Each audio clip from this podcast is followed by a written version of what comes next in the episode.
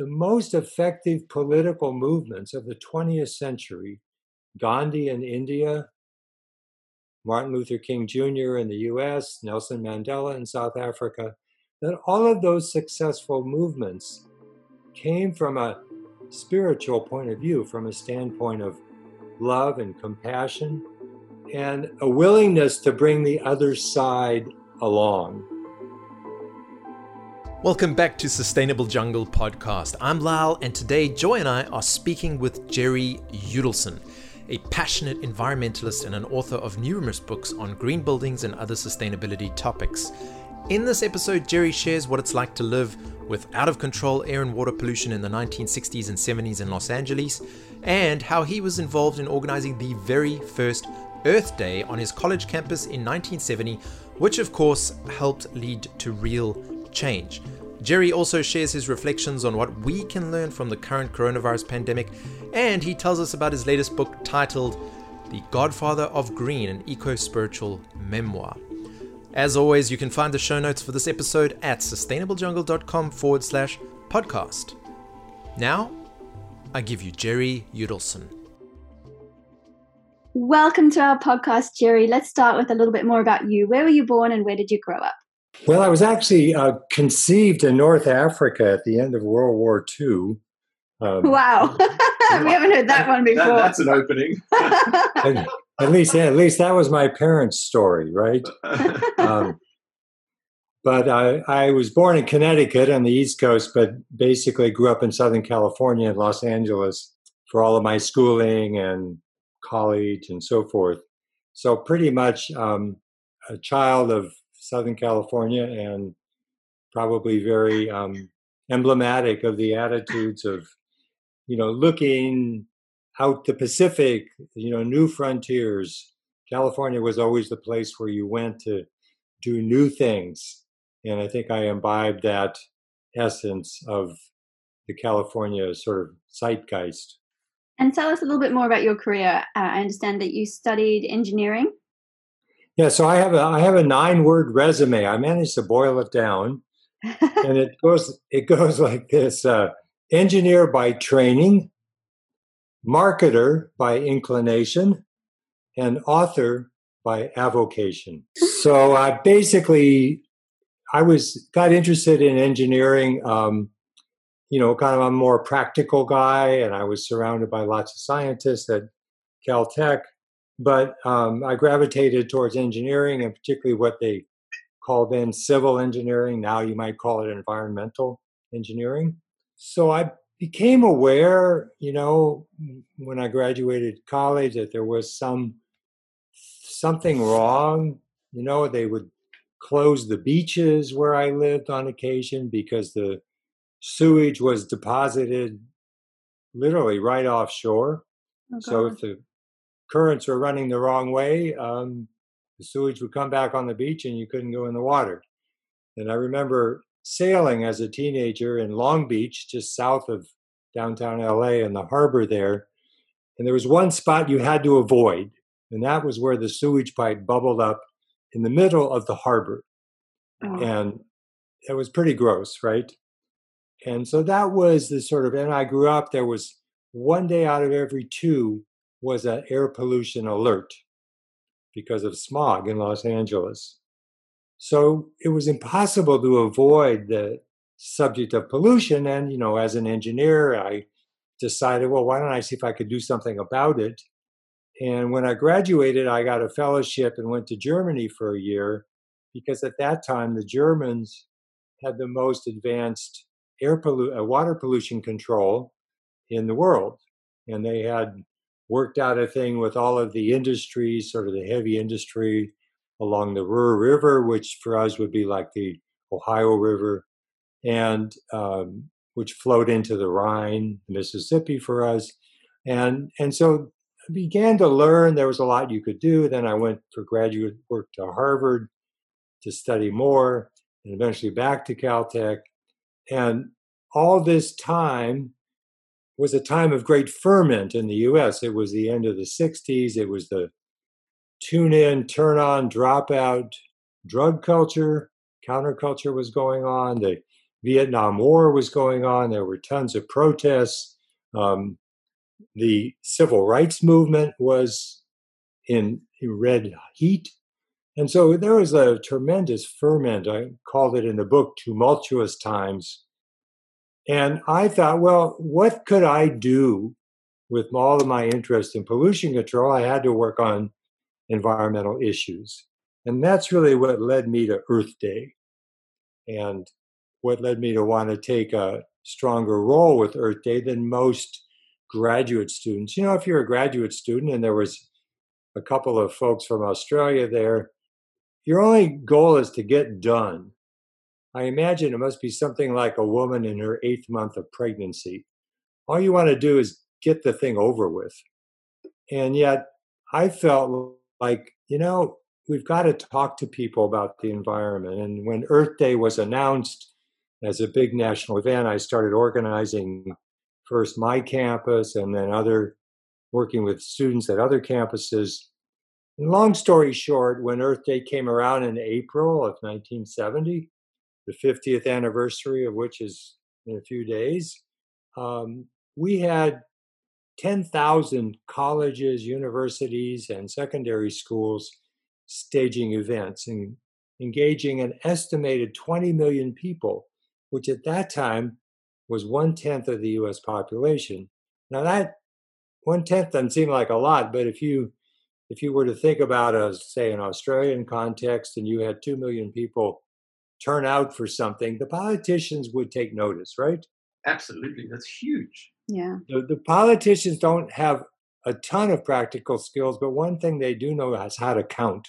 we can count on that at least. And you can you can count when you can count 20 million heads coming out for something, you want to do something to uh, get in front of the parade, so to speak.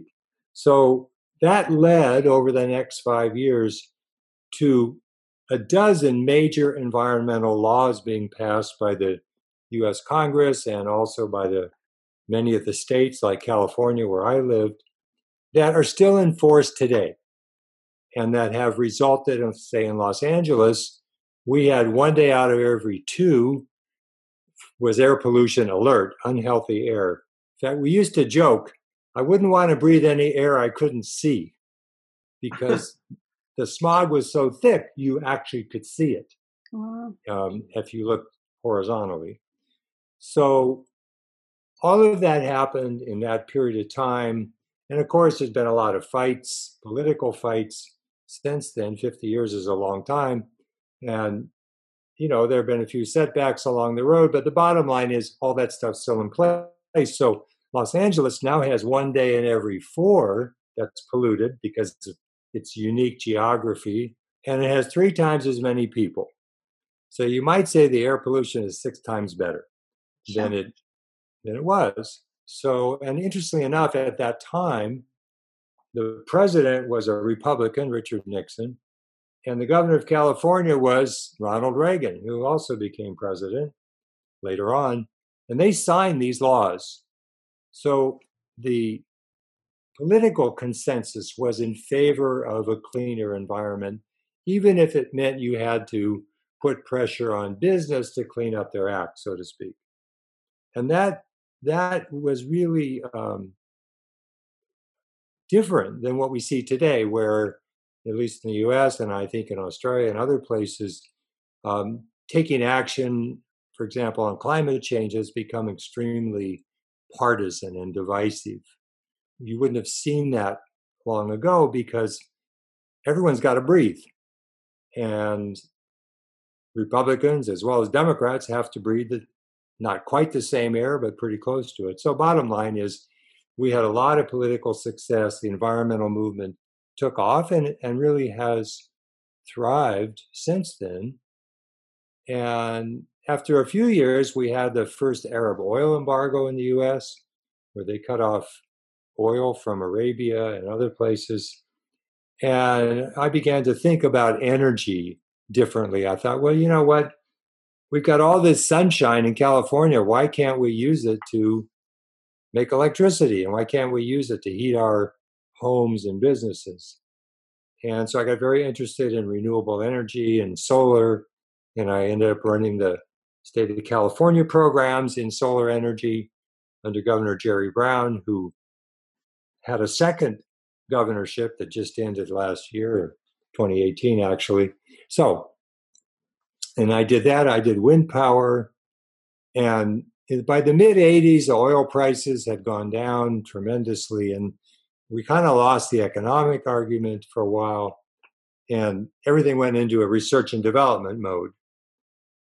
And in the 90s, I got interested in green building and have pretty much continued that interest ever since. So the whole idea of making your buildings, which use 40% or generate 40% of the carbon emissions, making them more environmentally sustainable had a lot of appeal to me and it seemed to relate to everything else I'd been doing.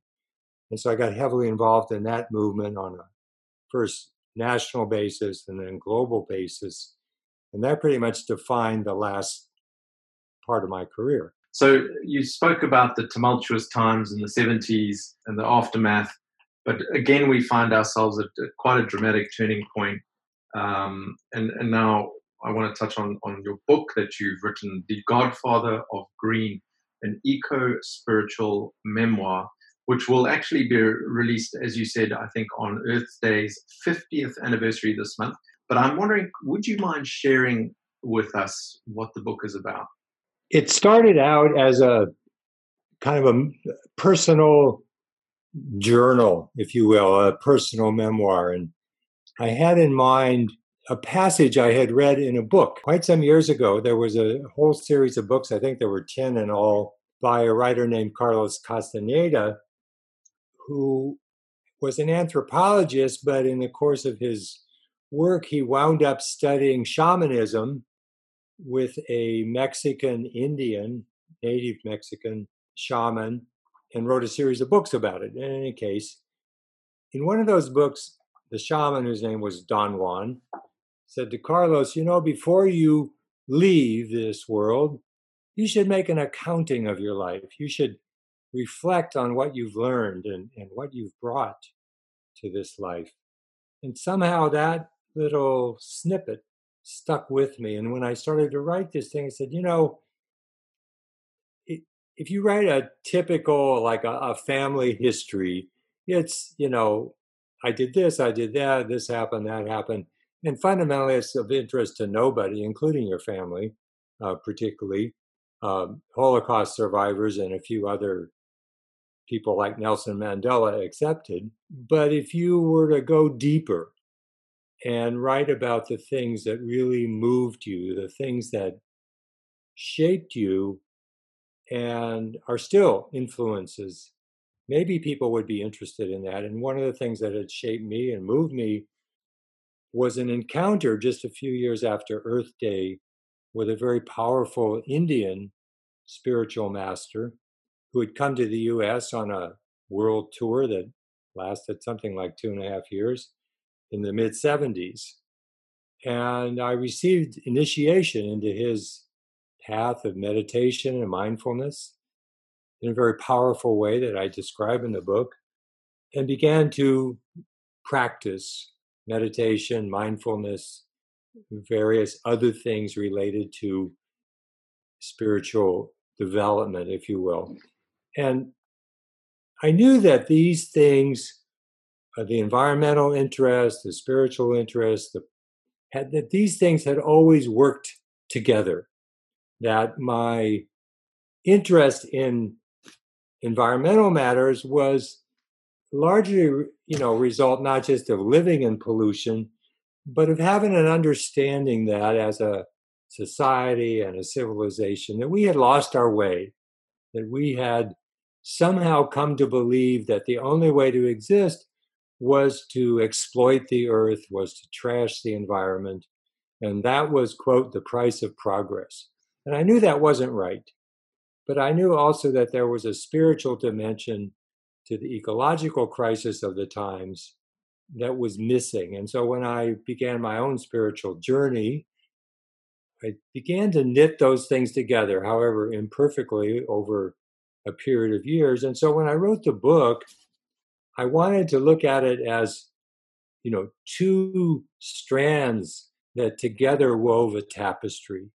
And that tapestry was the story I was going to tell. So that's how the thing came about. And as I got into it, and I think what anybody will realize if they try to write an honest accounting of their life, is I began to get insights and I began to recall incidents that were of significance.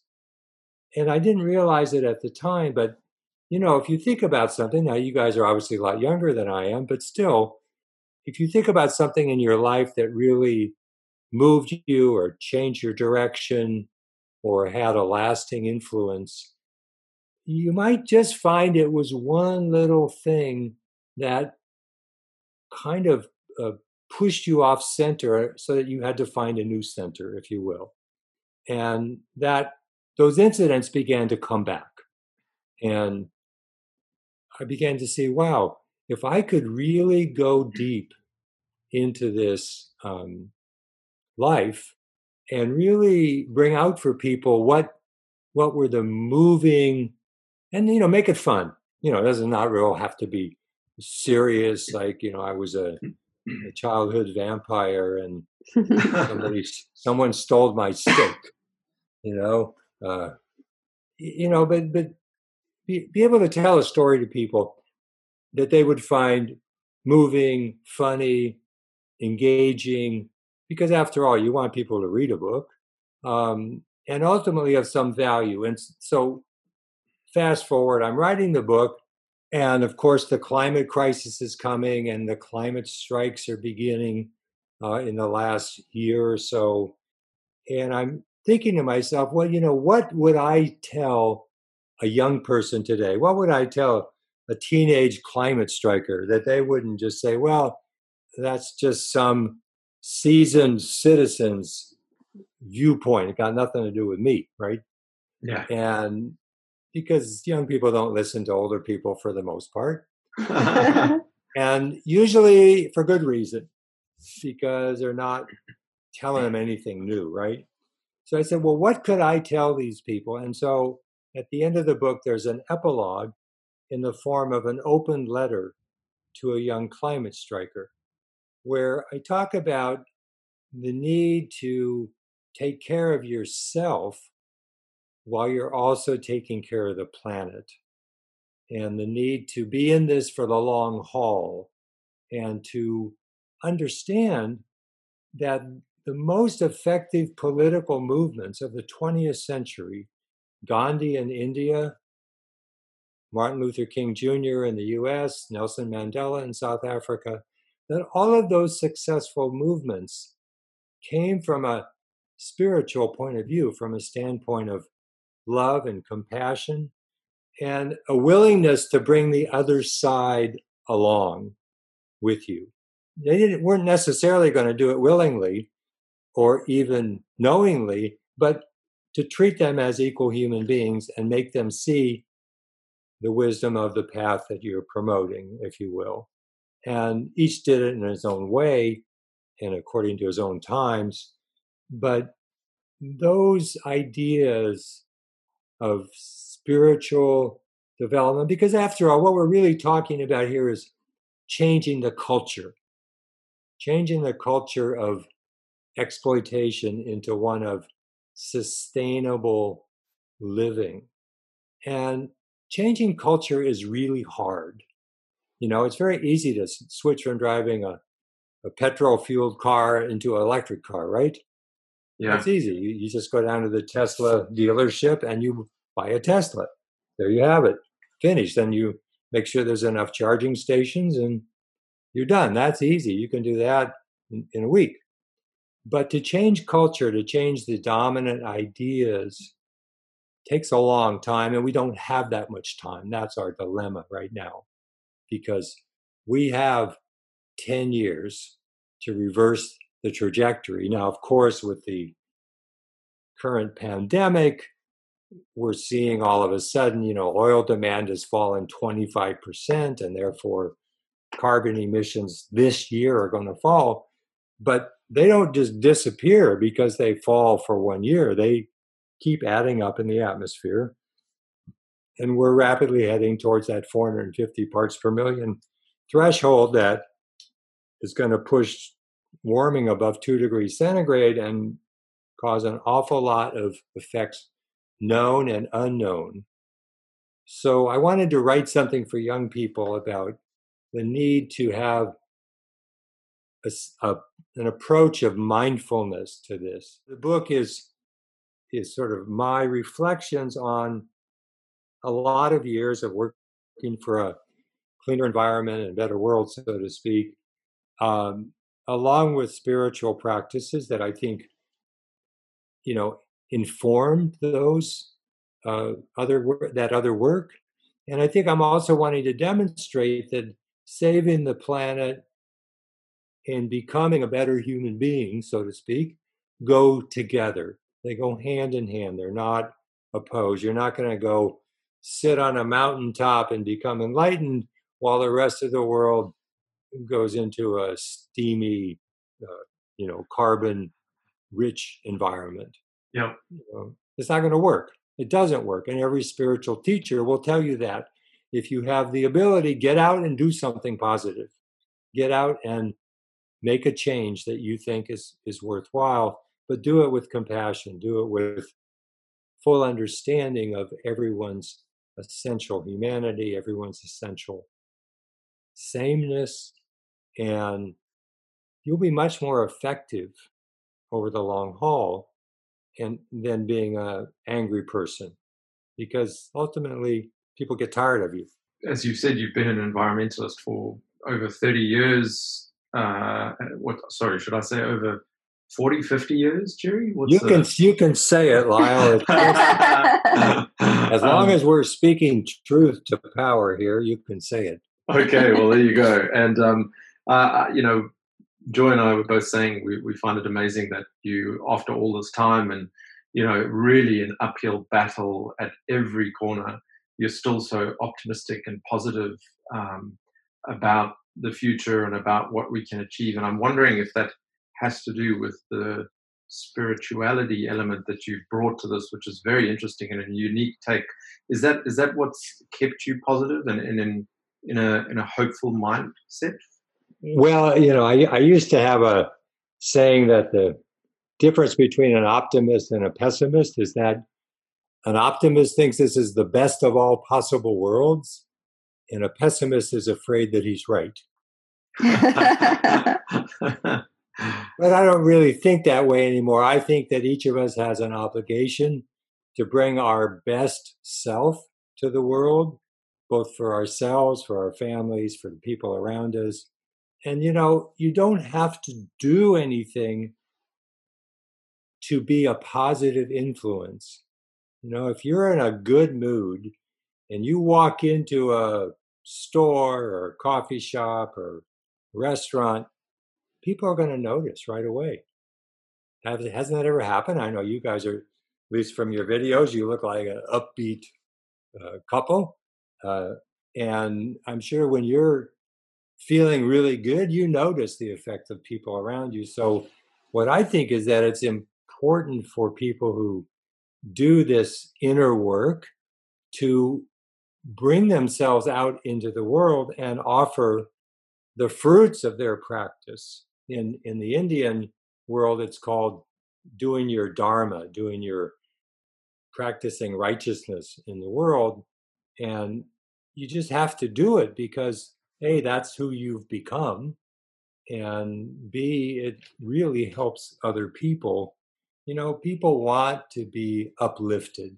When I began to get interested in buildings and 15 years ago began to understand how buildings contributed to the uh, CO2 problem through their operations and the materials that go into them and so forth, I became even more convinced of the relationship between what I was doing with trying to design more sustainable buildings and convince people to do that and the global CO2 problem.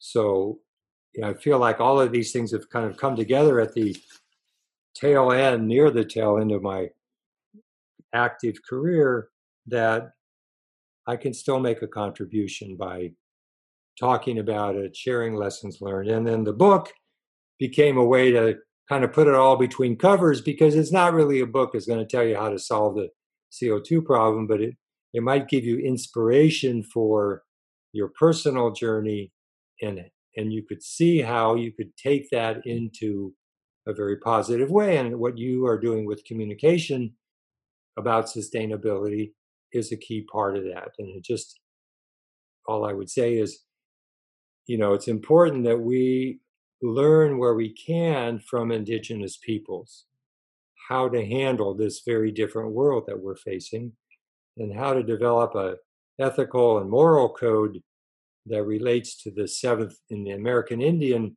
Native American way, the seventh generation philosophy of doing everything that you do with concern for the next seven generations and how it would affect people. And that way of thinking was, of course, totally destroyed by the what we used to call the make, take, and waste approach of European and then American civilization. But, you know, we've taken that as far as we can. We've done tremendously interesting things with it. We've sent a few brave souls to the moon and got them back, uh, and so forth. But you know what? It's been, been purchased at a high price. And I think you cannot look at environmental issues anymore on anything but a global level. And that's that's daunting for a lot of people because a lot of people are like, well, what can I do as one person? Right? What can I do to move the needle as one person? And I think that is the individual's question. And I think in climate change, I've been reading a, a lot of tweets from a climate scientist in, in Texas named Katharine Hayhoe. And she is a basically says number one thing that she can do right now is dialogue. Mm. Is bring other people along. Tell the truth. Don't sugarcoat it, and don't let anybody else push you off center. And talk about it everywhere you can. And she's very effective at it. And she also is an evangelical Christian, so she's bringing the faith community along with her. And as you probably have guessed, there aren't a lot of scientists in the faith community, but there are some. And mm-hmm. it's really important that we take those teachings that people value in the faith community, broadly speaking, and apply them to these issues. And so she's having a tremendous impact in overcoming the resistance because a lot of it is just passive resistance. It's, you know, I don't want to know, you know, I want to play golf in my retirement. Yeah. yeah. I, I don't want to go out and stand on a corner with a sign around my neck, you know, repent. Uh, but we have to talk to each other. And I think that's, that's certainly going on. At the same time, there are some people who want to throw themselves in front of pipeline construction. Yeah. And they're, they're going to do it. And they're hopefully do it in a nonviolent way. And that's part of this same tradition as well as the uh, resistance. Certainly, if you look at South Africa and what it took to overcome apartheid, it was a lot of resistance and nonviolent in spirit, but didn't always wind up that way. And yet, when it was all done, as you know, people were able to get together and reconcile to some degree. And yeah. that was um, a tremendously moving lesson, I think, for the rest of the world. That at some point we are all neighbors and we have to get along with each other and we have to tell the truth to each other. So part of the climate crisis is telling the truth, but doing it in a way that other people can see, yes, I can go along with this. I can't agree more with you that it's so important to bring everybody along for the journey. We're really grappling for narratives that help us understand. And so, one of the books that I read recently that was had a tremendous impact on me was was called The Great Derangement, and uh, written by a Bengali novelist who teaches in the U.S. and I think lives in London now, Amitav Ghosh, about three or four years ago. But he basically argues that by focusing so much on what he called the moral adventures of the individual, that we've lost track of what's really important. And as a civilization, that, that our writers and artists are so focused on their own particular lives and the lives of people like them that they're not talking about the planet and the way to live on the planet. There's a few poets that do, and there's a few people, but the narrative is controlled by business. And that's okay up to a point. But the real narrative about how we live has got to be the work of artists, poets, uh, painters, writers, and and there is some of this going on. I'm just reading now a wonderful novel called The Overstory by Richard Powers, which won an American National Pulitzer Prize two years ago, where it's all about trees and how we relate to trees. So there are some writers doing this, but they're not the ones you're going to read about a lot. So, what can we learn from the coronavirus, the, the pandemic? I think a couple of things really stand out.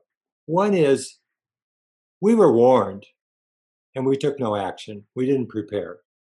We were warned in the US in 2016, 2017, 2018 that this was very likely to happen because we'd already seen it happen with SARS and MERS and Ebola and HIV, all of these diseases moving from animals to humans and being transmitted around the world, we were we just did not take it seriously. So maybe maybe this time will be different. Um, the second thing we've learned is that we're much more resilient than we believed because even though we were unprepared, we meaning in global society, certainly of the wealthier countries, we're able to respond pretty darn quickly. And in the US, we may be under lockdown for two months, but that's just two months. It's not like a 10 year global depression like the 1930s. Um, the third thing that we probably have learned is that we really need to listen to the science and the science on global warming is pretty clear. And if anything, it errs on this side of understating the problem. So, those are three things that I think we learn we can be much better prepared, that we have to take uh, measures well in advance, that we have to focus on resiliency and how we build resilient and adaptive structures into our societies, and third is we do have to listen to the science because the science is usually right. I would say the number one thing we learned is this stuff came out of nowhere and in three months brought us to our knees. What are we going to do with a climate pandemic that isn't going to go away in three months, that isn't going to be addressable by just staying home? That's a real challenge. And that's where we have to go. Ultimately, the message is we've been looking after the wrong things. We've been looking after our individual welfare, our psychological well being, and we've just forgotten to take care of our true mother, the earth, without which we don't have a chance of existing. Um, Jerry, I was going to ask you if you could get one message into the heads of every human on earth and be truly heard, what would it be? But it sounds like it's going to be something related to take care of your mother. Or would you prefer a different sort of single most important I, I message? I mean, the, the thing is, we need to do it, and we need to do it now, and we need to accept that there are going to be inconveniences and disruptions along the way, but that the alternative is even worse. And maybe it's somehow people have to get that it isn't that we're going to have to make changes, it's that changes are coming, and we mm. can either make them changes that we like or changes that really degrade our quality of life. We have to decide. And no use. And of course, one of the things that is holding us back is the tremendous inequality in, in the world. And something like 1% of the world's people own more resources than 80% of the rest of the world.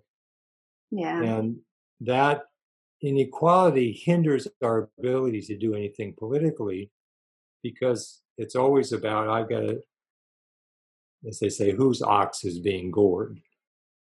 And that I think is the challenge for democracies, but it's also the challenge for societies run in other ways because you know mother earth doesn't fool around and doesn't really care about your political organization.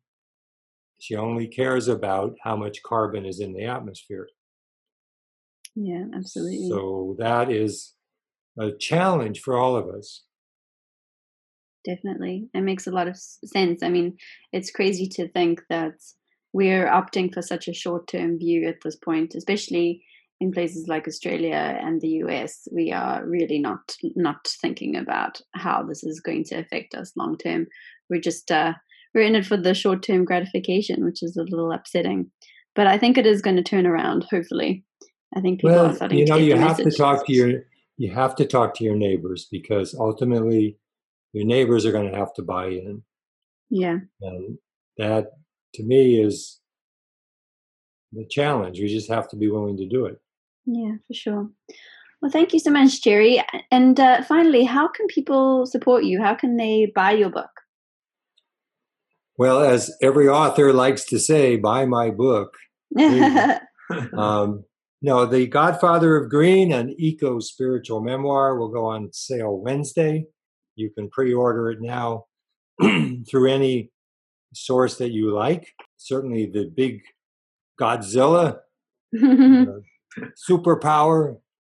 Google, uh, Amazon is always out there, but um, there is an ebook and it's cheaper and it's also available. Um, you can order that from any local source. I know in Australia there's a couple of sources. In fact, on my website, jerryyudelson.net, website for the book, um, there's a whole bunch of buttons where you can order the book, and I think two of them are for Australia. Oh, one's for the U, one's for the UK, one's for Canada, and then the rest are broadly based. But I encourage people to buy books from independent bookstores if they can, and buy the ebook if it's more convenient for you.